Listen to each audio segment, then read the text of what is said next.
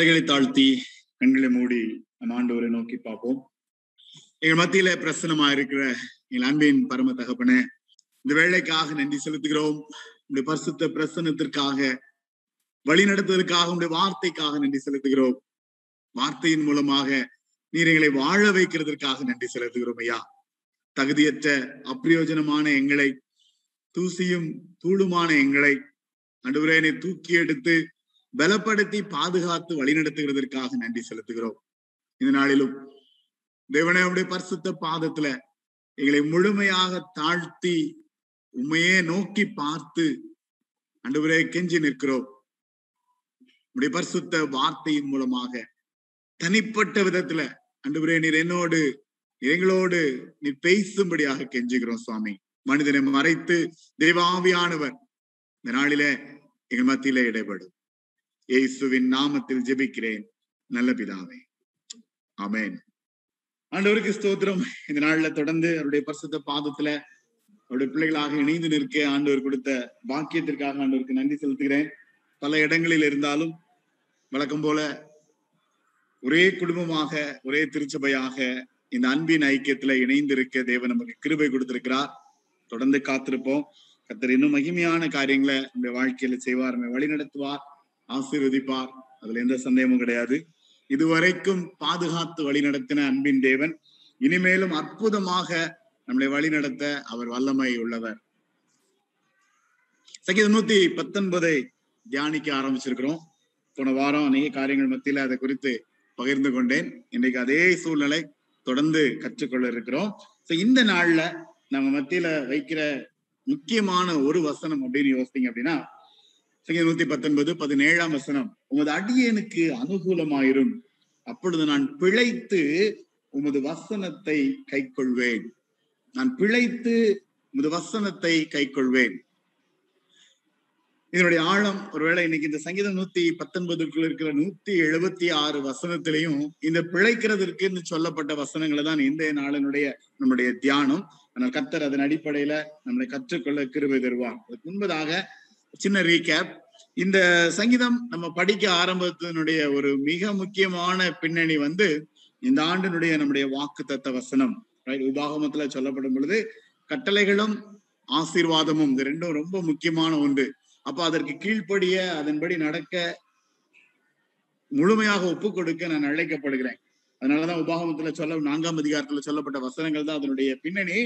நீங்கள் பிழைத்து இருக்கும்படி நீங்கள் நன்றா இருக்கும்படி அந்த கட்டளைகளையும் அந்த கற்பனைகளையும் கை கொள்ள கடவாய்.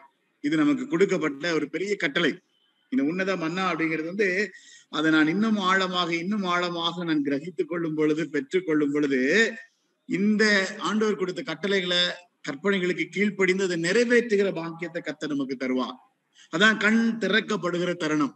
கண் திறக்கப்படுகிறது வந்து அநேக நேரங்கள்ல மயக்க நிலையிலும் ஒரு குருட்டாட்டமான ஏதோ ஒரு காரியத்தை செஞ்சுக்கிட்டு இருக்கிறோம் ஏதோ ஒரு வழியில போறோம் அப்படிங்கிற ஏனோதான்கிற ஒரு பல விதமான சூழ்நிலைகள் நம்ம கடந்து போய் கொண்டிருந்தோம். ஆனால் இந்த கண் திறக்கப்படுகிறது அப்படிங்கிறது வந்து நேரடியான அதிரடியான மாற்றத்தை கர்த்தர் தனி மனிதனுடைய வாழ்க்கையில கொடுக்கிற அனுபவம். இந்த சங்கீதம் நூத்தி பத்தொன்பது நிச்சயமாக அப்படிப்பட்ட ஒரு அனுபவத்திற்குள்ள நம்ம எல்லாரையும் வழி நடத்தி செல்லும் என்று நான் விசுவாசிக்கிறேன். காத்திருப்போம். சங்கீதம் நூத்தி பத்தொன்பது அப்படின்னு சொல்லும் பொழுது இந்த இந்த ஃப்ளோவை மறந்துடாதீங்க. ஒன்றாம் சங்கீதம் அவன் செய்வதெல்லாம் வாய்க்கும். சங்கீதம் பத்தொன்பது இதை பார்க்கும் பொழுது இந்த வேத வசனம் வந்து கண்களை தெளிவிக்கிறதா இருக்கிறது ரைட் அது குறைவற்றதும் ஆத்மாவை உயிர்ப்பிக்கிறதும் சத்தியமும் பேதையை ஞானியாக்குறதுமா இருக்கிறது இருதயத்தை சந்தோஷப்படுத்துகிறதுமா இருக்கிறது அது தூய்மையும் கண்களை தெளிவிக்கிறதுமா இருக்கிறது. இது தனி மனிதன் உணர வேண்டிய ஒரு காரியம். அது மாத்திரல்ல சங்கீதம் தொண்ணூத்தி ஒண்ணு அவன் நாமத்தை அறிந்திருக்கிறபடினால் அவனை உயர்ந்த அடைக்கலத்துல வைப்பேன். இந்த நாமத்தை அறிந்து கொள்கிறது இந்த வேத வசனத்தை அறிந்து கொள்கிற அந்த ஆழமான வாக்கியம் ரைட் சங்கீதம் நூத்தி பத்தொன்பதனுடைய ஒன்றாம் வசனம் சொல்லப்படுகிறது அவருடைய வேதத்தின்படி நடக்கிற உத்தம மார்க்கத்தார் வாக்கியவான்கள் இதெல்லாம் நான் போன வாரம் சொன்னதுதான். போன வாரம் வந்து நிறைய உதாரணங்கள் சரியா? அதனால வசனங்கள் அதனுடைய முழு சூழ்நிலைகளை வந்து எல்லாரும் நீங்க எந்த அளவுக்கு ஆஹ் புரிஞ்சுக்கிட்டீங்க அல்லது எந்த அளவுக்கு கிரகித்து கொண்டீங்க அப்படிங்கிறது எனக்கு தெரியல. ஆஹ் கிட்டத்தட்ட ஏழு விதமான உதாரணங்கள் போன வாரம் உங்க மத்தியில வைத்தேன். வெள்ளிக்கிழமை ஜெப நேரத்துல நான் எதிர்பார்த்தேன் யாராவது அதை குறித்து பேசுவாங்க அப்படின்னு. யாருமே அதை பத்தி பேசல. அப்பதான் புரிஞ்சுச்சு அப்படியே எல்லாரும் இன்னும் ஒரு அப்படி திகைச்சு போயிருக்கீங்களா அல்லது இன்னும் புரியலையா அப்படின்னு தெரியல. இன்னைக்கு வந்து நான் நிறைய உதாரணம் வைக்க போறது இல்லை ஆனால் இந்த சங்கீதம் நூத்தி பத்தொன்பது நம்ம படிக்கிறதுனுடைய ஒரு பிரதான நோக்கம் என்னங்கிறத உங்க மத்தியில பு- பகிர்ந்து கொள்ள நான் விரும்புகிறேன். போன வாரம் நான் சொன்ன அநேக உதாரணங்கள்ல வந்து ஒரு முக்கியமான கருத்து என்ன அப்படின்னா அநேகர் வந்து இந்த வசனங்களை முழுமையாக மனப்பாடம் பண்ணினார்கள். நூத்தி பத்தொன்பதாம் சங்கீதம்ங்கிறது வந்து வாசித்து முடிக்கிறதே ஒரு மலைப்பா இருக்கும். ஆனா அதை முழுமையா மனப்பாடம் பண்ணின ஒரு கூட்டம். அவங்க தனிப்பட்ட வாழ்க்கையில அந்த மனப்பாடம் பண்ணதுனால ஆசீர்வதிக்கப்பட்ட ஒரு விசேஷமான அனுபவம். அதைத்தான் கற்றுக்கொண்டோம். ஒருவேளை போன வாரம் நான் இதை ரொம்ப ஸ்ட்ரெஸ் பண்ணல. நூத்தி பத் பத்தொன்பதாம் சங்கீதத்துல பாத்தீங்கன்னா எட்டு எட்டு வசனங்களாக பிரிக்கப்பட்டு இருபத்தி ரெண்டு பேராகிராஃப் அல்லது இருபத்தி ரெண்டு பகுதிகளாக அது காணப்படும். அதுக்கு ஒவ்வொன்றுக்கும் முன்னாடி ஒரு பெயர் கொடுக்கப்பட்டிருக்கும் ரைட் எபிரேய மொழியில எபிரேய மொழியினுடைய அல்பபெட்ஸ் அதனுடைய எழுத்துக்களுடைய இருபத்தி ரெண்டு எழுத்துக்களுடைய விளக்கம் தான் அது. இப்ரே மொழியில போய் பாத்தீங்கன்னா அந்த இருபத்தி ரெண்டு அதிகாரமும் வந்து இப்ப நம்ம எப்படி தமிழ ஆயின்னு சொல்றோமோ அதே போல ஆல்பா பீட்டான்னு வருகிற அந்த கிரமத்தின்படி ஒவ்வொரு எட்டு வசனங்களும் ஆரம்பமாகும். அதான் அதனுடைய கவிதை நயத்துல எழுதப்பட்டது. அதனுடைய ஆழம் அதுதான். சோ நமக்கு வந்து இதை முழுமையா மனப்பாடம் பண்ணா பயமா இருக்கு. ஆனா அந்த எட்டு எட்டு வசனமாக மனப்பாடம் பண்ண ஆரம்பிச்சா கூட இருபத்தி ரெண்டு நாள்ல அல்லது இருபத்தி ரெண்டு வாரத்திலேயாவது மனப்பாடம் பண்ணி படிக்க முடியும். முழு முழு அதிகாரத்தையும். அப்படியும் இல்லைனாலும் ஒரு நாளைக்கு ஒரு வசனம் என்று மனப்பாடம் பண்ண ஆரம்பிச்சா கூட மனப்பாடம் பண்றதற்கு நிறைய வாய்ப்புகள் இருக்கிறது. ஆனால் இது ஒரு சின்ன முயற்சி. நானும் செய்யணும் நீங்களும் செய்யணும். இந்த முயற்சி நம்ம எடுத்தோம் அப்படின்னா இந்த வசனம் நமக்குள்ள இருக்கும் பொழுது அது தியானிக்கப்படும் பொழுது அநேக சூழ்நிலைகள்ல அது ஆசீர்வாதமாக மாறும். நமக்கும் நம்மளை சுத்தி இருக்கிறவங்களுக்கும் அது நிச்சயமா ஆசீர்வாதமாக மாறும். நமக்குள்ள என்ன நம்ம வந்து கிரகிக்கிறோமோ அதுதான் நாம். நம்ம அடிக்கடி சொன்ன ஒரு கருத்து தான் ஒரே ஒரு உதாரணம் இந்த நாள்ல செய்திக்கு முன்னாடி ஆஹ் மார்ட்டின் லூத்தர் ரைட் எழுப்புதலுக்காக பிரயாசப்பட்ட ஒரு அற்புதமான மனிதர். ஆயிரத்தி ஐநூத்தி முப்பத்தி ஒன்பதுல அவர் இந்த சங்கீதம் நூத்தி பத்தொன்பதை குறித்து எழுதும் பொழுது அவர் குறிப்பிட்ட ரொம்ப ஒரு ஆழமான ஒரு கருத்து என்ன சொல்றாரு அப்படின்னா சங்கீதக்காரன் இதை சொல்லும் பொழுது அவர் சொல்றாரு எல்லா விதத்திலும் நான் பேசுகிற யோசிக்கிற கேட்கிற வாசிக்கிற ஒவ்வொரு காரியங்களும் இரவும் பகலும் என்னுடைய அந்த மனதுல சங்கீதக்காரனுடைய மனதுல இந்த வார்த்தையும் கட்டளைகளையும் தவிர வேற எதையுமே சிந்திக்க விடாத அளவுக்கு இந்த சங்கீதம் வந்து அந்த அளவுக்கு இருதயத்தை வந்து அது ஆக்குபை பண்ணுது. இருதயத்தை அந்த அளவுக்கு அது வந்து முழுமையாக சுதந்திரித்துக் கொள்கிறது. இதை நான் மீண்டும் மீண்டும் வாசிக்கும் பொழுது தியானிக்கும் பொழுது கேட்கும் பொழுது படிக்கும் பொழுது தனி மனிதனுடைய வாழ்க்கையில அப்படிப்பட்ட ஒரு ஆழமான ஒரு மாற்றம் அப்படிங்கிறது உருவாகிறது அப்படிங்கிறது அவருடைய கருத்து. அதுதான் அவருடைய சூழ்நிலைகளிலும் அவர் எழுப்புதலுக்காக புரட்சியாக செய்த அநேக காரியங்கள்ல இந்த வேத வசனங்களும் கட்டளைகளும் இதுல கொடுக்கப்பட்டிருக்கிறது. ஒன்னொன்னும் சின்ன சின்ன காரியங்கள். நான் என்ன செய்யணும்? நான் என்ன செய்யணும்? அடுத்து என்ன செய்யணும்? அப்படிங்கிற சூழ்நிலைகள்ல வழிநடத்தப்படுவதற்காக அது பயன்படுத்தப்பட்டது. அப்படின்னா மிகையாகாது. அப்போ பிரசித்தி பெற்ற ஞானிகள் பரிசுத்தவான்கள் பிரசித்தி பெற்ற ஊழியர்கள் பலருடைய வாழ்க்கையில இது ஒரு ஆதாரமாகவும் அடிப்படையாகவும் இருந்திருக்கிறது. அப்போ ஒரு சாமானிய மனிதனாக என்னுடைய வாழ்க்கையில நம்முடைய வாழ்க்கையில இதை நான் கடைபிடிக்கும் பொழுது நிச்சயமா அதற்கு உரிய ஒரு பலனையும் ஆசீர்வாதத்தையும் எல்லா தனிநபரும் நிச்சயமா அனுபவிக்க முடியும். இந்த நாள்ல அதே ஒரு நம்பிக்கையோடு அன்றைய சமூகத்துல காத்திருப்போம். முயற்சி பண்ணுங்க. வருகின்ற நாட்கள்ல எத்தனை வசனம் இதுல இருந்து என்னால மனப்பாடம் பண்ண முடியும்? ஒன்று ஒன்றாக இரண்டு இரண்டாக அல்லது எட்டு எட்டாக முயற்சி பண்ணுவோம் எல்லாரும். ஆண்டுடைய கிருபையினால எவ்வளவு என்னால முடியும் அப்படிங்கறது வந்து ஒரு சவாலா எடுத்து செய்வோம். கத்த நம்மள ஆசீர்வதிப்பார். சோ போன வாரம் மத்தியில இதனுடைய அறிமுகம் தான் ஆனால் அந்த அறிமுக ஒரு உரையில உங்க மத்தியில வைத்த வார்த்தைகள் வந்து இந்த வார்த்தை அப்படிங்கிறது வந்து இது ரொம்ப ஒரு உன்னதமான உண்மையான ஒன்று. மறுக்கவே முடியாது. உலகத்துல எவ்வளவு காரியங்கள் வந்தாலும் சரி எவ்வளவு மாற்று கருத்துகள் வந்தாலும் எவ்வளவோ குழப்பங்கள் வந்தாலும் இந்த உன்னதமான உண்மை அப்படிங்கிறதுக்கு வந்து மாற்று கருத்தே கிடையாது. நீங்க எவ்வளவுதான் அழிக்கணும்னு நினைச்சாலும் இதை அழிக்கவும் முடியாது. இந்த வார்த்தை இந்த வார்த்தையானது நம்மளை உதாசீனப்படுத்தாது. நம்மளை வந்து ஏனோ நம்மளை வந்து ட்ரீட் பண்ற ஒரு வார்த்தை அல்ல. அது நம்மளை அழகாக பக்குவமாக வழிநடத்த அற்புதமானது. அது மாத்திரமல்ல அது நமக்கு உபகாரம் செய்யும் உண்மை உத்தமமாய் நடக்க நமக்கு வந்து உதவி செய்கிற வார்த்தை. இந்த வாழ்க்கை பிரயாணத்துல எல்லா சூழ்நிலைகளிலும் நமக்கு உதவி செய்கிற ஒரு வார்த்தையாக அது காணப்படும். அப்போ நான் கண்ணோக்கி பார்க்கும் பொழுது இந்த கண் திறக்கப்படுகிற அனுபவம். இறுதியில நான் போன வாரம் செய்தியின் இறுதியில பகிர்ந்து கொண்ட அந்த கான்செப்ட் தான் கண்ணோக்கி கை கொண்டு காத்திருந்து காத்து கொண்டு கண் திறக்கப்படும் தருணம். இத வந்து நம்ம சொல்லிட்டே இருக்கலாம். இந்த வசனத்தை நான் கண்ணோக்கி கண் திறக்கப்படணும். காத்திருந்து இதை கை கொள்றதற்கும் காத்து கொள்வதற்கும் எனக்கு இந்த அனுபவம் எனக்கு வேணும்னு சொல்லி கேட்டு கேட்டுட்டே இருக்கும் பொழுது அப்படிப்பட்ட ஒரு ஸ்லாக்கியத்தையும் அப்படிப்பட்ட கிருபையும் கத்த நமக்கு அருளிச்சிவா இந்த நாள்ல இதே சங்கீதம் நூத்தி பத்தொன்பதுல ஆஹ் ஐந்து வசனங்கள்ல இந்த வார்த்தைகள் பயன்படுத்தப்பட்டிருக்கிறது. பதினேழாம் வசனத்துல ஆரம்பிக்கிறது ஆனா நூத்தி எழுபத்தி ஐந்தாம் வசனம் வரைக்கும் பாத்தீங்கன்னா ஐந்து விதமான அல்லது ஆறு விதமான வசனங்கள் நினைக்கிறேன். எஸ் ஐந்து தான். ஒரு வசனத்தை எக்ஸ்ட்ரா வச்சிருக்கிறேன். உமது அடியனுக்கு அழு அனுகூலமாயிரும். அப்பொழுது நான் பிழைத்து உமது வசனத்தை கை கொள்வேன். சங்கீதக்காரன் வந்து ஆண்டவர்கிட்ட வந்து இதை ஒரு ஜபமா வைக்கிறார். வேண்டுதலா வைக்கிறார். நூத்தி பதினாறாம் வசனத்தை பாத்தீங்க அப்படின்னா நான் பிழைத்திருப்பதற்கு அது வார்த்தையின்படி என்னை ஆதரித்தரலும் அப்படின்னு கேட்பாரு. கடைசி நூத்தி எழுபத்தி ஐந்து பாருங்க. என் ஆத்துமா பிழைத்திருந்து உம்மை துதிக்க கடவுது. உங்கள் நியாய தீர்ப்புகள் எனக்கு உதவியா இருப்பதாக அப்படின்னு சொல்லுவார். அப்ப இந்த கண் திறக்கப்படுகிற தருணம் அப்படின்னு சொல்லும் பொழுது கட்டளைகள் கடைபிடிக்க வேண்டிய கற்பனைகள் அநேக காரியங்கள் இதற்குள்ள இருக்கும் பொழுது அதற்குள்ளேயே ஜபங்களும் அடங்கி இருக்கிறது அப்போ ஒரு சங்கீதக்காரனுடைய ஒரு ஏக்கமாக அல்லது ஒரு ஜபமாக இருக்கிறது.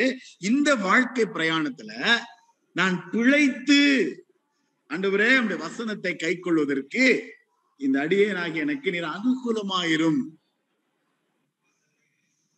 இன்றைய சூழ்நிலைகள்ல நிறைய வசனங்கள் நம்ம கேட்டுட்டே போறோம். நிறைய வார்த்தைகள் விதவிதமா தியானிச்சுட்டே போறோம். ஆனா எல்லாருக்குள்ளயும் வந்து ஒரு குழப்பமும் கேள்வியும் இருக்கிறத நான் பார்க்கிறேன். சவால் நிறைந்த ஒரு சூழ்நிலையில நம்ம வாழ்ந்துட்டு இருக்கிறோம். நம்பிக்கை அப்படிங்கிறது வந்து நம்மளை விட்டு கடந்து போயிட்டே இருக்கு. நம்பிக்கையோடு நிறைய காரியங்களை பேசினாலும் கேட்டாலும் இன்னும் நிறைய சூழ்நிலைகளை நெருங்கி போகும் பொழுது நம்பிக்கை அப்படிங்கிறது இல்லை. அல்லது பயமும் திகிலும் தான் இருக்கிறது. அதுவும் இன்றைய latest development second wave third வேவ்னு வரும் பொழுது இந்தியாவுடைய சூழ்நிலையை பார்க்கும் பொழுது சந்திக்கிற ஒரு வேதனையான சூழ்நிலையை பார்க்கும் பொழுது இன்னும் கொஞ்சம் பயமா இருக்கு. அடுத்து என்ன நடக்கும்? அல்லது அடுத்து என்ன சூழ்நிலை? நிறைய நேரங்கள்ல காலம் காலமாக இது இதெல்லாமோ யோசித்து கெட்டி வைத்த பெரிய பெரிய காரியங்கள் எல்லாம் ஒரு நிமிஷத்துல ஒண்ணுமே இல்லாம அப்படி நிக்கிற ஒரு ஒரு ஒரு கஷ்டமான ஒரு அல்லது ஒரு வேதனையான ஒரு சூழ்நிலையை சந்திக்க வேண்டிய தருணங்கள் ஏற்பட்டு கொண்டே இருக்கிறது. அதனாலதான் நூத்தி பத்தொன்பதாம் சங்கீதம் பத்தொன்பதாம் வசனத்துல பாருங்க சங்கீதக்காரன் சொல்றாரு பூமியிலே நான் பரதேசி உமது கற்பனைகளை எனக்கு மறையா மறையாததையும் பூமியில நான் பரதேசி. எந்த இடத்துல இருந்தாலும் சரி எந்த சூழ்நிலைகள் இருந்தாலும் சரி எல்லா தனிநபரும் உணர்கிற ஒரு அற்புதமான காரியம் என்று பரதேசி தான் எங்க இருந்தாலும் பரதேசி தான் அப்போ எனக்கு இந்த நேரத்துல எனக்கு தேவை என்ன அப்படின்னு பார்க்கும் பொழுது இந்த பரதேசியா இருக்கிற சூழ்நிலைகள்ல ஆண்டவரை நான் பிழைத்து உமை சேவிக்கும்படி எனக்கு உதவி செய்யும். நான் பிழைத்து உடைய வசனத்தை கை கொள்ளும்படி எனக்கு உதவி செய்யும். நான் பிழைத்து உடைய வசனத்திற்கு உண்மையா இருக்க எனக்கு உதவி செய்யும். இது என்னுடைய கதறலாக என்னுடைய ஜபமாக இருக்க வேண்டும். இன்னைக்கு ஆரம்பத்துல வாசித்தேன். சங்கீதம் இருபதுல இருந்து ஒரு சில வசனங்கள். அதுல சொல்லப்பட்ட காரியம் அதுதான். ஆபத்து நாளில கத்தர் உமது ஜபத்தை கேட்பாராக. யாக்கோபின் தேவனுடைய நாமம் உமக்கு உயர்ந்த அடைக்கலமாவதாக. ஆபத்து நாளில அல்லது இந்த கஷ்டமான சூழ்நிலைகள்ல ஆண்டவர் ஜபத்தை கேட்பாராக. அப்போ இந்த பத்தொன்பதாம் வசனத்தை பதினேழாம் வசனத்துல அனுகூலமாயிரும் அப்படின்னு சொன்னதுதான் இன்னைக்கு முதல் தியானமாக நான் எடுத்துக்கிட்டேன். இந்த மன்னா என்னை வாழ வைக்கிற இந்த மன்னா தேனிலும் மதுரமானது இன்பமானது என மறைவான மன்னா மதுரமானது இதெல்லாமும் நம்ம படிச்சோம். மகிமையானது அப்படின்லாம். இந்த மன்னா வந்து அனுகூலமான மன்னா அப்படின்னு நான் எடுத்துக்கிட்டேன். ஏன் அப்படின்னா தடியனுக்கு அனுகூலமாயிரும் அப்படின்னு கேட்கும் பொழுது இந்த இடத்துல சங்கீதக்காரன் குறிப்பிடும் பொழுது அதுல பல ஆழமான சூழ்நிலைகள் இருக்கு அனுகூலம் அப்படின்னு சொல்லும் பொழுது அதனுடைய அர்த்தம் வந்து எனக்கு சாதகமாயிரும். எனக்கு வந்து என் பட்சத்துல இருந்தா என்னுடைய என்னுடைய வழியில என்னுடைய காரியத்துல என் எனக்கு சாதகமா இரு ஆண்டவரே அப்படின்னு ஆண்டவர்கிட்ட கேட்கிற ஒரு தருணம் தான் அது. அப்போ இதனுடைய பின்னணியை கொஞ்சம் யோசித்து பார்க்கும் பொழுது ஒரு இனம் புரியாத ஆபத்து அல்லது இனம் புரிய சொல்ல முடியாத வேதனை அழுத்தம் பாரம் இதுல வந்து தவித்துக் கொண்டிருக்கிற ஒரு நிலைமையில அன்றுவரே நான் இன்னைக்கு கடந்து போகிற பாதை எது எதெல்லாமோ இருக்கு. அப்போ நான் பெருசா வசனத்தை பேசிக்க முடியாது. கீழ்ப்படுகிறது கட்டளைங்கிறதெல்லாம் யோசிக்கிறதுக்கு என்னால முடியல. என் மனது எங்கெங்கேயோ போயிருக்கிறது. என் மனதுல குழப்பங்களும் கேள்விகளும் இருக்கிறது. ஏன் இந்த உலகம் இவ்வளவு வேதனைக்குள்ள இருக்கிறது? அல்லது படைக்கப்பட்ட படைப்புகள் ஏன் இப்படிப்பட்ட சூழ்நிலையில் இருக்கிறது? ஏன் மனிதர்கள் இப்படி இருக்கிறார்கள்? ஏன் என்ற கேள்விகள்? பலவிதமான குழப்பங்கள். ஆனா சங்கீதக்காரனுடைய இந்த கடினமான நம்பிக்கையற்ற நிலைமையில அவருடைய ஜெபம் என்னன்னா உமது அடியேனுக்கு அனுகூலமாயிரும் எனக்கு சாதகமாயிரும். எதுக்கு? நான் பிழைத்து இந்த வசனத்தை கை கொள்வதற்கு நான் பிழைத்து உமை சேவிப்பதற்கு எனக்கு நீர் உதவி செய்யும் ஆண்டவரே. ஆண்டவருக்காக நான் பிழைத்து சேவிக்க அல்லது பிழைத்து வாழ என்னை அர்ப்பணிக்கும் பொழுது கர்த்தர் செயல்படுகிறத ரொம்ப அழகா பார்க்க முடியும். கர்த்தருடைய கரம் நீட்டப்படும் பொழுது கர்த்தர் செயல்படுகிறார் அப்படிங்கறத வந்து தனி மனிதன் உணர முடியும். மத்தியில இன்னைக்கு வைத்த ஒரு வேத வசனம் வந்து ரெண்டு நாளாகமும் ஆஹ், ஏழாம் அதிகாரம் பதினோராம் வசனம். என்ன சொல்லப்பட்டிருக்கிறது? சாலமோன் இந்த ஆலயத்தை கட்டி முடிச்ச பிறகு ஆண்டுடைய சமூகத்துல வந்து நின்று துதிக்கும் பொழுது சொல்லும் பொழுது அங்க சொல்லப்பட்ட ஒரு அழகான வாக்குதான் அது. கத்துடைய ஆலயத்தையும் ராஜ அரண்மனையும் கட்டி தேர்த்தான் கர்த்தருடைய அரண்மனையிலும் ஆலயத்திலும் தன் அரண்மனையிலும் சாலமோன் செய்ய மனதா இருந்ததெல்லாம் அனுகூலமாயிட்டு கர்த்தருக்கு பயந்து தாவீதனுடைய சந்ததியில ஆண்டவர் கொடுத்த வாக்கு தத்துவத்தின்படி ஆண்டவருக்காகவும் தனக்காகவும் அந்த இடத்துல முழு மனதோடு செயல்பட்ட பொழுது அவனுடைய மனதுல இருந்தது எல்லாம் அனுகூலமாயிட்டு அனுகூலமாயிட்டு. இந்த இடத்துல சங்கீதக்காரன் கேட்டது அதுதான் உமது அடியனுக்கு அனுகூலமாயிரும். நான் என்ன செய்யணும்னு நினைக்கிறேன்னா ஆண்டவரே நான் பிழைத்து உமை சேவிக்கணும். பிழைக்கணும் அப்படின்னா முதல்ல நான் வாழணும். இந்த உடம்பு என்னுடைய வாழ்க்கை என்னுடைய சரீரம் என்னுடைய சுகம் என்னுடைய குடும்பம் என்னுடைய சூழ்நிலைகள்ல நான் பிழைத்து இருக்கும் பொழுது நான் பிழைத்து சேவிக்க. ரெண்டு வார்த்தையும் அதுல இருக்கும் பாருங்க. அரண்மனையும் கட்டி தீர்த்தான் ஆலயத்தையும் கட்டி தீர்த்தான். அதுல ரொம்ப அழகா சொல்லப்பட்டிருக்கும். அந்த ஆலயத்தை குறித்து சொல்லும் பொழுது அதற்கப்புறம் உள்ள சூழ்நிலைகள்ல இந்த ஸ்தலத்தை நான் தெரிந்து கொண்டேன். ஆண்டவர் ஆசீர்வதிப்பார். அப்போ நீங்க வந்து இந்த சமூகத்துல இந்த இடத்துல தாழ்த்தி நிற்கும் பொழுது நான் ஆசீர்வதிப்பேன் என்று சொல்லப்பட்ட ஒரு அற்புதமான சூழ்நிலை. நாற்பத்தி ஆறு. ஒன்று என்ன சொல்கிறது? ஆண்டவர் நமக்கு அடைக்கலமும் பலனும் ஆபத்து காலத்துல அனுகூலமான துணையுமானவர். நம்முடைய ஆபத்தான சூழ்நிலைகள்ல நமக்கு துணையா இருக்கிற தேவன். அந்த அந்த தாகம் நான் கஷ்டமா தான் வேதனையோட சூழ்நிலையில இருக்கிறேன். என்னுடைய தாகம் என்ன?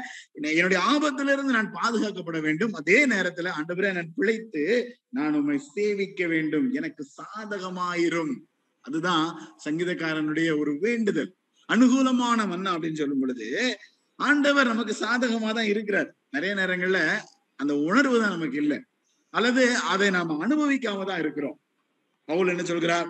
ரோமர் எட்டாம் அதிகாரத்துல பாத்தீங்க அப்படின்னா ஆண்டவர் யார முன்குறித்திருக்கிறாரோ அவர்களை அழைத்திருக்கிறார். யார அழைத்தாரோ அவர்களை நீதிமான்கள் ஆக்கியும் இருக்கிறார். யார நீதிமான்கள் ஆக்கினாரோ அவர்களை மகிமைப்படுத்தியும் இருக்கிறார். இதெல்லாம் குறித்து நம்ம என்ன சொல்ல முடியும்? தேவன் நம்முடைய பட்சத்தில் இருந்தால் நமக்கு விரோதமாக இருப்பவன் யார்? எட்டாம் அதிகாரம் ரோமர் எட்டாம் அதிகாரத்தை வாஸ்து பாத்தீங்கன்னா அந்த கடைசி வசனங்களை வாஸ்து பாத்தீங்கன்னா சொல்லப்பட்டிருக்கும். பசியோ பட்ட பஞ்சமோ கொள்ளை நோயோ எதெல்லாமோ எதெல்லாமோ வரும். இது இதெல்லாத்தின் மத்தியிலும் கிறிஸ்துவின் அன்பை விட்டு நம்மை பிரிப்பவன் யார்? ஏன்? என் ஆண்டவர் என் பட்சத்துல இருந்தா நான் எதை குறித்தும் பயப்பட வேண்டிய தேவை இல்லை.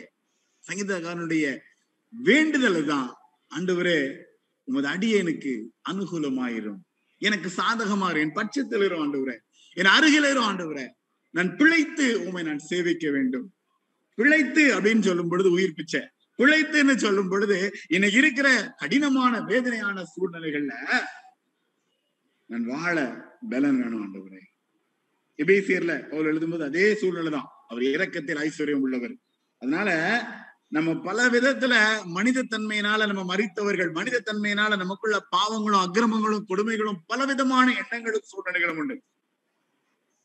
ஆனா நம்மை கிறிஸ்துவுடனே கூட அவர் உயிர்ப்பித்தார். கிருபையினால ரட்சிக்கப்பட்டீர்கள். சோ ஆண்டவர் வந்து அனுகூலமான மண்ணான்னு சொல்லும் பொழுது இந்த வார்த்தையை நான் பற்றி பிடித்து கொள்ளும் பொழுது பிழைத்து சேவிப்பதற்கு ஆண்டவர் நமக்கு சாதகமாக இருப்பார். இதை நான் வந்து இந்த வார்த்தையை பற்றி பிடித்து கொண்டு நான் உணர்வதற்கு கத்தர் எனக்கு கிருபையை கொடுப்பார் நமக்கு கிருபையை கொடுப்பார். அனுகூலமாயிரும் ஆண்டவரேன்னு கேட்கிறதான் அது அனுகூலம் கொடுக்கிற அனுகூலமான மன்னா என்று புரிந்து கொள்ள முடியும். சோ நான் பிழைத்து நான் ஆண்டவரை சார்ந்து நிற்கும் பொழுது என் ஆண்டவர் தொடர்ந்து காத்து கொள்ளும் பொழுது இந்த வார்த்தையின்படி ஆண்டவர் என்னை ஆதரிக்கிறவரா இருக்கிறார். ஆதரிக்கிறாருங்கும் பொழுது தாங்குகிறாருங்கிற வசனத்தை நம்ம எடுத்துக்கலாம். நூத்தி பதினாறாம் வசனம் நான் பிழைத்திருப்பதற்கும் ஒரு வார்த்தையின்படி என்னை ஆதரித்தருளும். ரைட் அனுகூலமான மன்னா நம்மளை ஆதரித்தருளும் மன்னா இது. அப்போ நான் தொடர்ந்து பயணம் செய்யணும் அப்படின்னா என்னை ஆதரித்தருளும். எப்படி அப்படின்போது என் நம்பிக்கை விருதாவாய் போக என்னை வெட்கத்திற்கு உட்படுத்தாதேயும். நான் வந்து உண்மையை நம்பி இருக்கிறேன் ஆண்டவரை.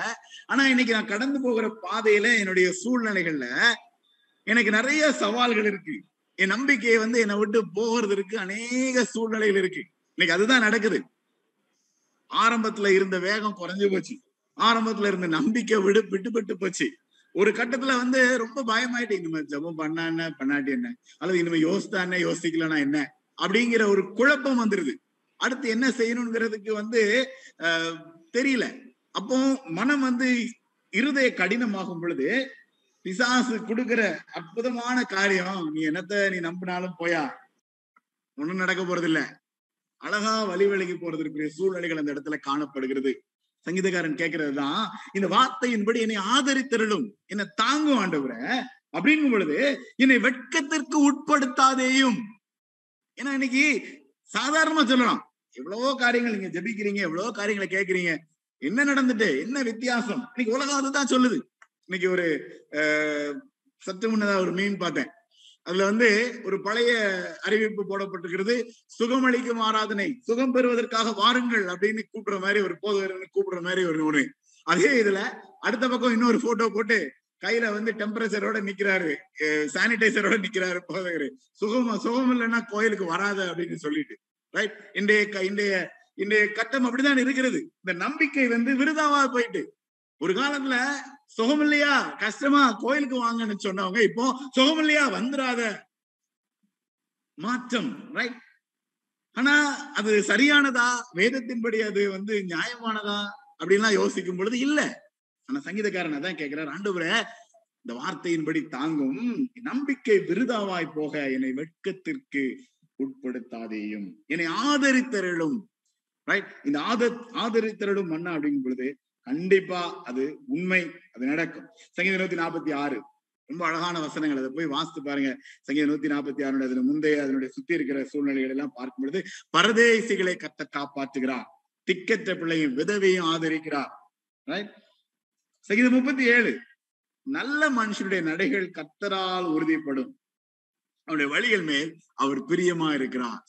இது உண்மை நீ எவ்வளவுதான் சொன்னாலும் சரி ஆண்டவருக்கு முன்பதாக நல்ல மனிதனாக நிற்கும் பொழுது அவரால உறுதிப்படப்பட்டு அவர் நம்ம மேல பிரியமா இருக்கிறார் அவர் நம்மளை ஆசீர்வதிக்கிறாருங்கிறது மாற்றம் கிடையாது.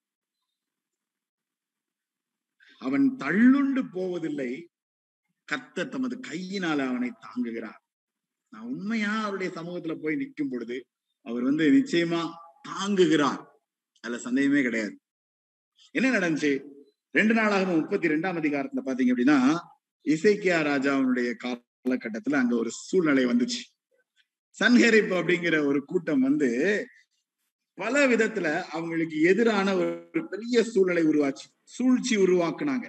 இந்த சூழ்ச்சியில பல பல சூழ்நிலைகள்ல ஆண்டவர் அது வரைக்கும் நடத்தி வந்த பாதைகள் அது வரைக்கும் செய்த அநேக காரியங்கள் வந்து எல்லாமே ஒண்ணுமில்லாம போயிருமோ அப்படிங்கிற ஒரு பயமும் திகிலும் அந்த இடத்துல காணப்பட்டுச்சு. ஆனா கத்தர் அந்த இடத்துல அதுக்கு முன்னாடி அந்த முப்பத்தி ரெண்டாம் அதிகாரம் ஃபுல்லா வாஸ்து பாத்தீங்க அப்படின்னா அவங்க வந்து கத்தருக்கு விரோதமாகவும் அவருடைய தாசனாகிய இசைக்கியாவுக்கு விரோதமாகவும் பின்னும் அதிகமாய் பேசினார்கள். பதினாறாம் வசனம் அதான் சொல்லப்பட்டிருக்கிறது. அதான் அந்த வெட்கப்படுகிற ஒரு தன்மையின் பொழுது இவ்வளவு தூரம் ஆண்டவர் அற்புதமா வழிநடத்தி வந்தார். வாக்கு தத்தத்தின்படி இவ்வளவு அழகா எல்லா காரியத்தையும் செஞ்சாரு. பல சூழ்நிலைகள் ஆனா இன்னைக்கு ஒரு திடீர்னு ஒரு சம்பவம் அல்லது சூழ்நிலைகள் வரும் பொழுது எல்லாமே இழந்துட்டோமோ அவ்வளவுதானா முடிஞ்சு போச்சா? அப்படிங்கிற ஒரு பயம் அதற்குள்ள இருக்கிறது. ஆனா ரெண்டு நாளாகவும் முப்பத்தி ரெண்டு இருபத்தி ரெண்டு வாசிங்க அந்த இடத்துல ஆண்டவர் வந்து அது எல்லா முந்தின வசனத்துல சொல்லப்பட்டிருக்கும் கர்த்தர் ஒரு தூதனை அனுப்பினார். அந்த இடத்துல கர்த்தர் செயல்பட்டார். அதான் ஆதரித்தருளும் அண்ணா நம்மளை ஆதரிக்கிறதற்கு தாங்குகிறதற்கு கர்த்தர் செயல்படுகிறார். அந்த இடத்துல கர்த்தர் தூதன் தூதனை அனுப்புகிறார். தூதனை அனுப்பி அங்க இருக்கிற எல்லா சூழ்நிலைகளையும் அவமாக்கி போட்டார். ரொம்ப அழகா சொல்லப்பட்டிருக்கோம். கர்த்தர் எசேக்கியாவையும் எருசலேமின் குடிகளையும் அசீரியருடைய ராஜாவுடைய சன்ஹரிப்பின் கைக்கும் மற்ற எல்லாருடைய கைக்கும் நீங்களாக்கி ரட்சித்து அவர்களை சுற்றுப்புறத்தாருக்கு விலக்கி ஆதரித்து நடத்தினார். முடிஞ்சு போச்சு. இவ்வளவு தூரம் வந்தோம் இவ்வளவு விரோதமான ஒரு சூழ்நிலை. எங்களால முடியல அவ்வளவுதான் முடிஞ்சு போச்சு அப்படிங்கும் பொழுது கத்தர் அங்க ஒரு தூதனை அனுப்பினார். அந்த இடத்துல ஆண்டவர் செயல்பட்டதை ரொம்ப அழகா பார்க்க முடியும். ஆதரித்தருளும் அண்ணா. சங்கீதம் தொண்ணூத்தி ஒன்று. நமக்கு விளக்கமே தேவையில்லை. ரைட் உன்னை வேடனுடைய கைக்கும் பாழாக்கும் கொள்ளை நோய்க்கு தப்பு வைப்பார். தமது சிறகுகளாலே உன்னை மூடுவார். சிறகுகளால உன்னை மூடுவார்.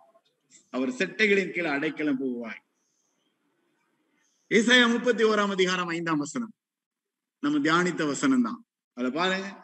இது ஆதரித்தருடும் அப்படிங்கும் பொழுது என் பிள்ளை அப்படிங்கிற ஒரு மனம் ஆண்டவருக்குள்ள இருக்கும் பொழுது பறந்து காண்கிற காண்கிற பட்சிகளைப் போல சேனைகளின் கத்த எருசலேமின் மேல் ஆதரவாக இருப்பார் தாங்குவார். அதான் அதோட சூழ்நிலை. அவர் அதை காத்து தப்ப பண்ணுவார். கடந்து வந்து அதை விடுவிப்பார். ஒருவேளை ரொம்ப ஒரு வேதனையோடு கஷ்டத்தோடு அடுத்து என்னன்னு தெரியாம நான் வெட்கப்பட்டு போயிட்டேன். நான் நம்பினேன் ஆண்டவரை. நான் காத்திருந்தேன். ஆனா நான் யோசித்தது நான் ஜெபித்ததுக்கெல்லாம் எனக்கு பதில் இல்லை. அல்லது நான் யோசித்து நான் பார்த்த அநேக நேரங்கள்ல எனக்கு நிம்மதி இல்ல. குழப்பமா இருக்கு அப்படின்னு யோசிக்கும் பொழுது ஆண்டவர் ஆதரவாக இருப்பார். அதுல சந்தேகமே கிடையாது. சங்கீதக்காரன் கேட்கிறார் ஆண்டவரே இந்த அடியேனை நீ காப்பாற்றும். எனக்கு சாதகமாயிரும். என்னை தாங்கியிரும் அவர் கேட்கும் பொழுது அந்த சூழ்நிலைகளை கத்தர் ஏற்படுத்தி கொடுக்கிறார். இந்த வேத வசனங்கள் எல்லாம் உண்மை. இந்த வாக்கு தத்தங்கள் எல்லாம் உண்மை. நம்ம ஒவ்வொரு வசனத்தையும் தனிப்பட்ட விதத்துல எடுத்து தியானித்து பார்த்தோம்னா அந்த ஆதரிக்கிற அந்த சூழ்நிலையை நம்மளால நிச்சயமா உணர முடியும். நூத்தி நாற்பத்தி நாலாம் வசனம். அங்க என்ன சொல்லப்பட்டுகிறது உமது சாட்சிகளின் நீதி என்னென்றைக்கும் நிற்கும். என்னை உணர்வுள்ளவன் ஆக்கும் அப்பொழுது நான் பிழைத்திருப்பேன். இந்த சாட்சிங்கிறது வந்து என்னைக்கும் அது வந்து உண்மை. கத்தருடைய நீதி அப்படிங்கிறது வந்து மாற்றமே கிடையாது. அவர் நீதியுள்ள நியாயாதிபதி. அவர் நீதியுள்ள கர்த்தர். இந்த வருஷம் ஆரம்பத்துல சொன்ன கான்செப்ட் அதுதான். உன்னத மேன்மைக்கு நேராக ஆண்டவர் வழி நடத்தி செல்கிறார் அப்படின்னா அவர் நீதியுள்ள கர்த்தர். அவர் தவறு செய்கிறவர் அல்ல. அவர் கொடுமை செய்கிறவர் அல்ல. நடுவழியில நம்மளை விட்டுட்டு போகிற தெய்வன் அல்ல. என்னென்ன உண்டு அதெல்லாம் சொல்லிட்டே இருக்கலாம். அப்ப சங்கீதக்காரன் திருப்பியும் ஆண்டோட கேட்கும் பொழுதும் அன்றுவரே என்னை உணர்வுள்ளவனாக்கும் நீர். நீதி உள்ள கத்தர் என்கிற உணர்வு எனக்கு தாரும். நீர் தவறு செய்கிறவர் இல்லை இல்ல என்பதை எனக்கு அந்த உணர்வு மட்டும் வேணும். எனக்குள்ள பயமும் எனக்குள்ள திகிலும் குழப்பங்களும் வரும் பொழுது ஆண்டவர் தப்பு பண்ணிட்டாரோன்ற யோசிக்கிறது வந்து ரொம்ப சாதாரணம். அதான் மனித இயல்பு. ஆனா சங்கீதக்காரன் கேட்கறது ஆண்டவர் எனக்கு உணர்வை தாரும். அப்பொழுது நான் பிழைத்திருப்பேன். நான் பிழைத்திருக்கிறேன். எனக்கு அந்த உணர்வு வேணும் ஆண்டவரே. மாத்திரோட நூத்தி எழுபத்தி ஐந்தாம் வசனத்தை பாருங்க நூத்தி பத்தொன்பதுல. என் ஆத்துமா பிழைத்திருந்து உண்மை துதிக்க கடவுது. உமது நியாய தீர்ப்புகள் எனக்கு உதவியா இருப்பதாக. இந்த இடத்துல நான் ஏன் லகுவாக்கும் பண்ணா அப்படின்னு நான் போட்டேன் அப்படின்னா நம்மளை வந்து அது வந்து தாங்குகிறது அப்படிங்கிறதோட நமக்கு தயவா இருக்கும். நம்மளை நமக்கு வந்து நம்மளை தப்பு வைக்கிறது நமக்கு தயவா இருக்கிறது நம்மளை ரட்சிக்கிறது காப்பாற்றுகிறது அப்படின்னு பல வார்த்தைகள் போடலாம். இந்த லகுவா இருக்கும் அப்படின்னு சொல்றது வந்து இந்த வசனத்தை நான் நம்பும் பொழுது என் இருதயம் வந்து லகுவாகணும். கத்தர் மேல பாரத்தை வச்சுட்டு என் இருதயம் லகுவாக வேண்டும். நான் வந்து மீண்டும் மீண்டும் மீண்டும் மீண்டும் வருத்தத்திலையும் வேதனையிலும் பாரத்திலையும் உபத்திரவத்திலையும் உட்கார்ந்துட்டே இருக்கக்கூடாது. இந்த மன்னா எனக்குள்ள என்னை ஆக்கிரமித்துக் கொள்ளும் பொழுது இந்த வசனம் எனக்குள்ள முழுமையாக வரும் பொழுது அது என்னை லகுவாக்குகிறதாக காணப்படுகிறது. ஈசா இருபத்தி ஆறாம் அதிகாரத்தில் உள்ள ஒரு வசனம் நீதிமானுடைய பாதை செம்மையா இருக்கிறது. நீதிபரராகிய நீ நீதிமானுடைய பாதையை செம்மைப்படுத்துகிறீர். இந்த அனுபவம் வந்து அவர் நீதியுள்ள கர்த்தர் என்னையும் நீதிமான் ஆக்குகிறார் அந்த அனுபவத்துல போகும் பொழுது என் இருதயம் வந்து லைட் ஆயிருது லேஸ் ஆயிருது லகுவாயிருது. அது வந்து ஆண்டவர் கொடுக்கிற ஒரு பாக்கியம் அப்படின்னு நான் எடுத்துக்கிறேன். ஈசாயால சொல்லும் பொழுது அந்த ஆண்டருடைய அந்த நாமம் அதை நான் நினைக்கிற பொழுது இந்த ஆத்மா வந்து வாஞ்சியா இருக்கிறது. இரவில உண்மை வாஞ்சிக்கிறது. அதிகாலையில உண்மை தேடுகிறேன். ரைட் இதெல்லாம் கர்த்தர் நீதியாய் செய்யும் பொழுது நம்ம கற்றுக்கொள்கிற அல்லது உணர்கிற ஒரு தருணம் எல்லாருக்கும் உண்டு நமக்கும் உண்டு. ஏன்? என் ஆண்டவர் நம்முடைய நல்ல மேய்ப்பர். யோவான் பத்தாம் அதிகாரம் பதினான்காம் வசனத்துல பாத்தீங்கன்னா நானே நல்ல மேய்ப்பன். இந்த நல்ல மேய்ப்பன் அப்படின்னு சொல்லும் பொழுது என்னுடையவைகளை அறிந்தும் என்னுடையவைகளால் அறியப்பட்டும் இருக்கிறேன். ஆடுகளுக்காக என் ஜீவனையும் கொடுக்கிறேன். அறிந்தும் அறியப்பட்டும் இருக்கிறது அப்படிங்கிறது வந்து என் ஆண்டவர் தப்பு செய்ய மாட்டார் அப்படிங்கிறது வந்து நான் புரிந்து கொள்கிற ஒரு மனநிலை. என்னுடைய மனநிலையும் அவருக்கு தெரியும். எனக்கு இருக்கிற குழப்பம் எனக்கு இருக்கிற பாரம் எனக்கு இருக்கிற வேதனை நான் கடந்து போகிற பாதைகள் அப்படிங்கிறதும் ஆண்டவருக்கு தெரியும். மனிதன் பார்க்கிற பிரகாரமாக ஆண்டவர் பார்க்க மாட்டார் மனிதன் நியாயம் தீர்க்கிற பிரகாரமாக ஆண்டவர் நியாயம் தீர்க்க மாட்டார் ஒரு இக்கட்டான சூழல் நம்ம போய் நிற்கும் பொழுது மனிதர்கள் வந்து கட கட கட கடன்னு அவங்களுடைய ஜட்ஜ்மெண்ட் பாஸ் பண்ணிடுவாங்க. அவங்களுடைய சூழ்நிலைகளை வந்து டக்க டக்க டக்கன்னு சொல்லிடுவாங்க. இப்படி பண்ணிருக்கலாம் இப்படி பண்ணிருக்கலாம் இது தப்பு இது ரைட் அது ரைட் இது ரைட் பட் ஆண்டவர் அப்படி நியாயம் தீர்க்கிறவர் அல்ல. ஆண்டவர் அந்த கண்ணோட்டம் பார்க்கிறவரும் அல்ல. அவருடைய கண்ணோட்டம் அப்படிங்கிறது வந்து ரொம்ப வித்தியாசமானது. நான் நல்ல மேய்ப்பன். என் ஆடுகளுக்காக நான் ஜீவனை கொடுக்கிறேன். இந்த ஆடுகள் வந்து என்னை அறிந்தும் என்னுடையவைகளால் அறியப்பட்டும் இருக்கிறேன். மியூச்சுவல் ரிலேஷன்ஷிப் அவருக்கும் நமக்கும் இருக்கிற அந்த ஆழமான உறவு அதுல சொல்லப்பட்டிருக்கிறது. அது மாத்திரம் இல்ல ரோமர் எட்டு இருபத்தி எட்டு. எல்லா சூழ்நிலைகளும் நம்ம திருப்பி திருப்பி சொல்லிட்டே இருக்கலாம். அன்றியும் அவருடைய தீர்மானத்தின்படி அழைக்கப்பட்டவர்களாய் தேவனிடத்தில் அன்பு குரலுக்கு சகலமும் நன்மைக்கு ஏதுவாக நடக்கிறது. என் ஆண்டவர் எனக்கு தீமை செய்கிறவர் அல்ல. கொள்ளை நோய் இருக்கலாம். இன்னைக்கு நமக்கு பெரிய சவால் இந்தியாவுல ரைட் நம்மை சார்ந்த அநேகர் பாதிக்கப்பட்டுட்டாங்க இப்போ. எதிர்பாராத விதமாக. பயமும் திகிலும் இருக்கிறது. ஆனா ரொம்ப தெளிவாக தெரியும். ஆண்டவர் நம்மள நமக்கு சாதகமா இருப்பார். நம்மை தாங்குவார். நமக்கு தயவாக இருப்பார். அவரிடத்துல நான் அன்பு கூர்ந்து நான் அழைக்கப்பட்டவனா இருக்கும் பொழுது சகலமும் நன்மைக்கு எதுவாக நடக்கிறது என்று அறிந்திருக்கிறோம். நாகும் ஒன்றாம் அதிகாரம். அதுல என்ன சொல்லப்பட்டிருக்கிறது? இந்த மேய்ப்பனுடைய பின்னணி தான் அது. இந்த மேய்ப்பர் வந்து நல்லவர். இக்கட்டு நாளில அரணான கோட்டை தம்மை நம்புகிறவர்களை அவர் அறிந்திருக்கிறார். அதுதான் யோவான் பத்து பதினைந்து ரைட் என்னுடைய விலை அறிந்தும் என்னுடைய விலை நான் அறியப்பட்டும் இருக்கிறேன் அப்படின்னு சொல்லும் பொழுது நான் ஆண்டவரையே முழுமையா நம்பி காத்திருக்கிறத அவர் பாக்குறார் என்னைக்கு நான் மனித முயற்சியினாலும் மனித உதவிக்காக மனிதனுக்காக மனிதனுடைய சூழ்நிலைகள்ல போய் நிக்கிறனோ அன்னைக்கு வந்து ஃபெயிலியர் தான். அன்னைக்கு நான் எதிர்பார்க்கிறபடி எல்லாம் நடக்காது. நான் கத்தரையே நம்பி முழுமையாக காத்திருக்கும் பொழுது எப்படி நாளாகமத்துல வாஸ்தமோ இசைக்கிய ராஜாவுடைய காலத்துல அந்த இடத்துல கத்தர் ஒரு தூதன் அனுப்புவார். அந்த இடத்துல கத்தர் ஒரு அற்புதத்தை செய்வார். அது நடக்கும். நாகும் ஒன்று பதினைந்து பாருங்க. யூதாவே நீ சந்தோஷப்படு. பொருத்தனைகளை செலுத்து. பண்டிகைகளை ஆசிரி. ஏன்? துஷ்டன் இனி உன் வழியாய் கடந்து வருவதில்லை. அவன் முழுவதும் சங்கரிக்கப்பட்டான். இத நான் நம்பணும். பார்க்கும்போது ஒருவேளை பயமா இருக்கலாம். ரெண்டு நாளாகவும் முப்பத்தி ரெண்டாம் அதிகாரத்துல பாத்தீங்கன்னா எஸ் கே ராஜா அந்த இடத்துல சோர்ந்து போயிட்டாரு. ஏன்னா அவ்வளவு ஒரு சுத்திலும் வெட்கமும் தலைகுடிய வேண்டிய ஒரு நிலைமை. முடிஞ்சு போச்சு. இவ்வளவு கஷ்டப்பட்டது எல்லாம் இவ்வளவு விரோதமாக செயல்படுகிறானே அழிந்து போயிருமோ? திடீரென்று கர்த்தர் தம்முடைய தூதன் அனுப்பினார். எல்லாவற்றையும் மாற்றி கொடுத்தா ஆதரவாக இருந்த அந்த சூழ்நிலை அந்த இடத்துல உருவாச்சு. ரைட் அப்போ நாகும் ஒன்று பதினைந்துல சொன்னதுதான். துஷ்டன் இனி உன் வழியாய் கடந்து வருவதில்லை. அவன் முழுவதும் சங்கரிக்கப்பட்டான். இத முழுமையாக நம்ப அல்லது புரிந்து கொள்ள ஆண்டவர் என்னை அழைக்கிறார். அப்போ இந்த இடத்துல என் மெய்ப்பன் அப்படின்னு சொல்லும் பொழுது இந்த சங்கீதம் இந்த வசனங்கள். ஏன்னா சங்கீதக்காரன் மோஸ்ட் ப்ராபபிளி தாவித எழுதினதை எடுத்துக்கிடுவோம். ஒவ்வொரு வேத வல்லுநரும் ஒவ்வொரு கருத்து. ஆனால் தாவித எழுதினா எடுத்துக்கிடும் பொழுது தாவிதனுடைய அனுபவம் சங்கீதம் இருபத்தி மூன்று. என் மெய்ப்பரா இருக்கிறார். ரைட் என் மெய்ப்பரா இருக்கிறதுனால தாழ்ச்சி அடையேன். அவர் எல்லா சூழ்நிலைகளிலும் என்னை அற்புதமாக ஆச்சரியமாக என்னை பாதுகாத்து வழி நடத்துவார். என்னை ஆசீர்வதிப்பார் அரவணைப்பார். என் ஜீவனில் நாளெல்லாம் நன்மையும் கிருபையும் என்னை தொடரும். நான் அதை நம்பணும். பார்க்கும்போது எனக்கு தொடர மாதிரியே தெரியல. வழியே இல்லை. ரொம்ப பயமா இருக்கு. அதுவும் ஒவ்வொரு சூழ்நிலைகளை சந்திக்கும் பொழுது பாரங்களும் அழுத்தங்களும் வேதனைகளும் அதிகமாகி கொண்டிருக்கிறத பார்க்க முடிகிறது.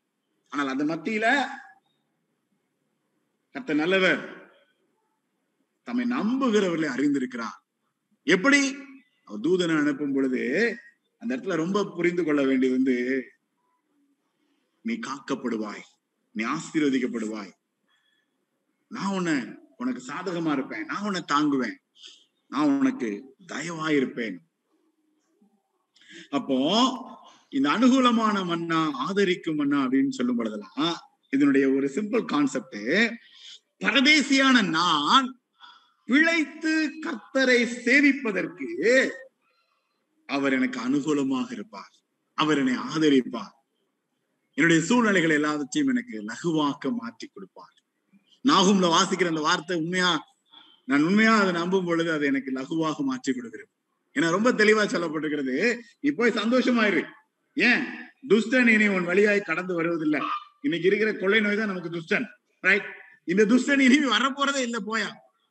நான் அதை நம்பணும். நம்பக்கூடிய சூழ்நிலைகள்ல இல்லை இன்னைக்கு ஆனா நான் நம்பணும். ரைட் அதுதான் ஆண்டவர் நம்மிடத்துல எதிர்பார்க்கிறான் ஏன்? ஆண்டவரே எனக்கு அனுகூலமாயிரும். இன்னைக்கு ஆரம்பத்துல சொன்ன வார்த்தை தான். உமது அடியனுக்கு அனுகூலமாயிரும். அப்பொழுது நான் பிழைத்து உமது வசனத்தை கை கொள்வேன். எதுக்கு இதெல்லாம் எனக்கு வேணும் அப்படின்னா நான் பிழைத்து ஆண்டவரே நான் உண்மை சேவிப்பேன்.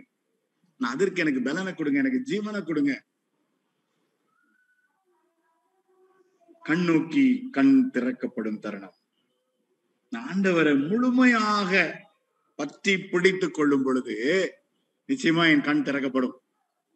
சங்கீதம் ஐம்பத்தி ஐந்து இருபத்தி ரெண்டு கத்தர் மேல் உன் பாரத்தை வைத்து விடு அவர் உன்னை ஆதரிப்பார். நீதிமானை ஒருபோதும் தள்ளாட விட்டார் நான் நீதிமான் அப்படின்னு சொல்லும் பொழுது நான் ஆண்டுடைய பிள்ளை அப்படின்னு ஒப்புக்கொள்ளும் பொழுது நான் உண்மையாக இருக்கும் பொழுது அதான் சங்கீதம் நூத்தி பத்தொன்பது ஆரம்பத்திலே சொல்லப்படுதான் உத்தம மார்க்கத்தார். அந்த நீதிமான் அப்படின்னு சொல்லும் பொழுது ஒரு சூழ்நிலைகளிலும் ஆண்டவர் கைவிட மாட்டார் தள்ளாட விட்டார் என் பாரத்தை ஆண்டுடைய சமூகத்துல இறக்கி வைத்து லகுவான மனதோடு கடந்து செல்ல கத்த நம்மளை அழைக்கிறார். ஏசா இருபத்தி மூ இருபத்தி ஆறாம் அதிகாரம் மூன்று நான்குல பாத்தீங்க அப்படின்னா உண்மை உறுதியாய் பற்றி கொண்ட மனதை உடையவன் உண்மையே நம்பி இருக்கிறபடினா நீர் அவனை பூரண சமாதானத்துடன் காத்துக்கொள்வீர். கத்தரை என்னென்னைக்கு நம்புங்க? கத்தராகிய யெகோவா நித்திய கண்மலையா இருக்கிறார் இதுல மாற்றம் கிடையாது. ஆனா இன்னைக்கு நம்ம நம்ம கடந்து போகிற பாதையை பார்க்கும் பொழுது நமக்கு அது சாதகமா இல்ல பயமா இருக்கு. ஆனா ஆண்டுகிட்ட ஒப்பு கொடுப்போம். ஆண்டுகிட்ட ஒப்பு கொடுப்போம். இளையாமுடைய கண்ணு திறக்கப்பட்டுச்சு ரைட் கண் திறக்கப்படும் பொழுது அவர் சொன்ன வார்த்தை தான் எண்ணமும் இருபத்தி மூன்று இருபத்தி மூன்று. என்ன சொல்லப்பட்டுகிறது யாக்கோவுக்கு விரோதமான மந்திரவாதம் இல்லை இஸ்ரவேலுக்கு விரோதமான குறி சொல்லுதலும் இல்லை. தேவன் என்னென்ன செய்தார் என்று கொஞ்ச காலத்திலே யாக்கோபையும் இஸ்ரவேலையும் குறித்து சொல்லப்படும். கண் திறக்கப்படும் பொழுது இன்னைக்கு நீங்களும் நானும் கடந்து போகிற இந்த பாதைகள்ல கர்த்தர் அற்புதமாக என்னை வழி நடத்தினார் என்னை பாதுகாத்தார் என்னை ஆசீர்வதித்தார் அப்படிங்கிறது வந்து சொல்லப்படும். இந்த வருஷம் ஆரம்பத்துல நான் சொன்ன இந்த கான்செப்ட் தான் மீண்டும் ஞாபகப்படுத்த விரும்புகிறேன். ரெண்டாயிரத்தி பத்தொன்பதுல இருந்து பயணம் செய்து கொண்டு வருகிறோம். இன்ஃபேக்ட் பதினஞ்சு வருஷ பயணம் இந்த இடத்துல. ஆனா இந்த வசனத்தின்படி பார்க்கும் பொழுது இந்த கடந்த இரண்டு மூன்று ஆண்டுகளுடைய ஆழம்ங்கிறது கொஞ்சம் வித்தியாசமான அனுபவம்.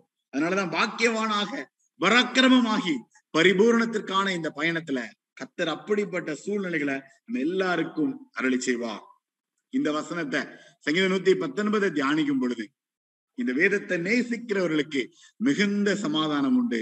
அவர்களுக்கு இடரல் இல்லை. நடுவழியில பாதியில எல்லாத்தையும் இழந்து போயிட்டோம். முடிஞ்சு போச்சு வாழ்க்கை அப்படின்னு சொல்கிற சூழ்நிலை அங்க இல்ல என்பது உறுதிப்படுத்தப்படுகிறது. அப்போ நான் இந்த வசனத்தை கண்ணோக்கி கை கொண்டு காத்திருந்து காத்து கொண்டு கண் திறக்கப்படுகிற தருணத்தை நான் பயன்படுத்தி கொள்ள வேண்டும். பரதேசியான நான் பிழைத்து சேவிக்கும்படி அன்றுவரே எனக்கு சாதகமாயிரும். என்னை தாங்கியருளும். என் மீது தயவாயிரும். தலையில தாழ்த்தி கண்களை மூடி அன்னுடைய சமூகத்துல நம்மளை ஒப்பு கொடுப்போம் நீ எந்த இடத்துல இருந்தாலும் சரி. இணையத்துல இணைந்திருந்தாலும் ஆலயத்துல இருந்தாலும் சரி. ஒரு நிமிடம் அன்னுடைய சமூகத்துல உன்னை தாழ்த்தினவர்களாக அர்ப்பணித்தவர்களாக ஒப்பு கொடுத்து காத்திருப்போம். சங்கீதக்காரனுடைய மன குமுறல்கள் ஆண்டவரே உமது அடியனுக்கு அனுகூலமாயிரும் அப்பொழுது நான் பிழைத்து உமது வசனத்தை கைக்கொள்வேன். சங்கீதம் பதிமூணுல சொல்லப்படுகிறது கத்தர் எனக்கு நன்மை செய்தபடியினால் அவரை பாடுவேன். நூத்தி பதினாறாம் சங்கீதத்துல சொல்லப்படுகிறது ஆண்டவர் எனக்கு செய்த காரியத்திற்காக நான் என்னத்தை செய்வேன்? ரட்சிப்பின் பாத்திரத்தை எடுத்துக்கொண்டு அவருக்கு பின் செல்வேன். இந்த இடத்துல நான் செய்ய வேண்டியது ஒரு ஆழமான பொருத்தனை ஆழமான அர்ப்பணிப்பு.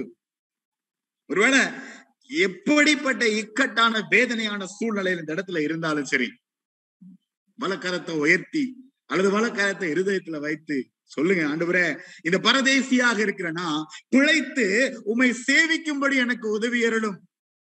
ஒருவேளை நீங்க ஆண்டவருக்காக எதெல்லாம் செய்றீங்கிறது எனக்கு தெரியாது. ஆனா இனி வரும் நாட்கள்ல ஆண்டவரே நான் உமக்கென்று உழைப்பேன்.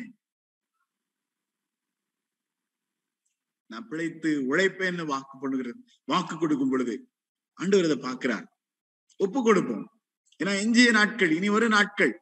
ஏதாவது ஒரு விதத்துல தகப்பன நான் சேவை செய்வேன்.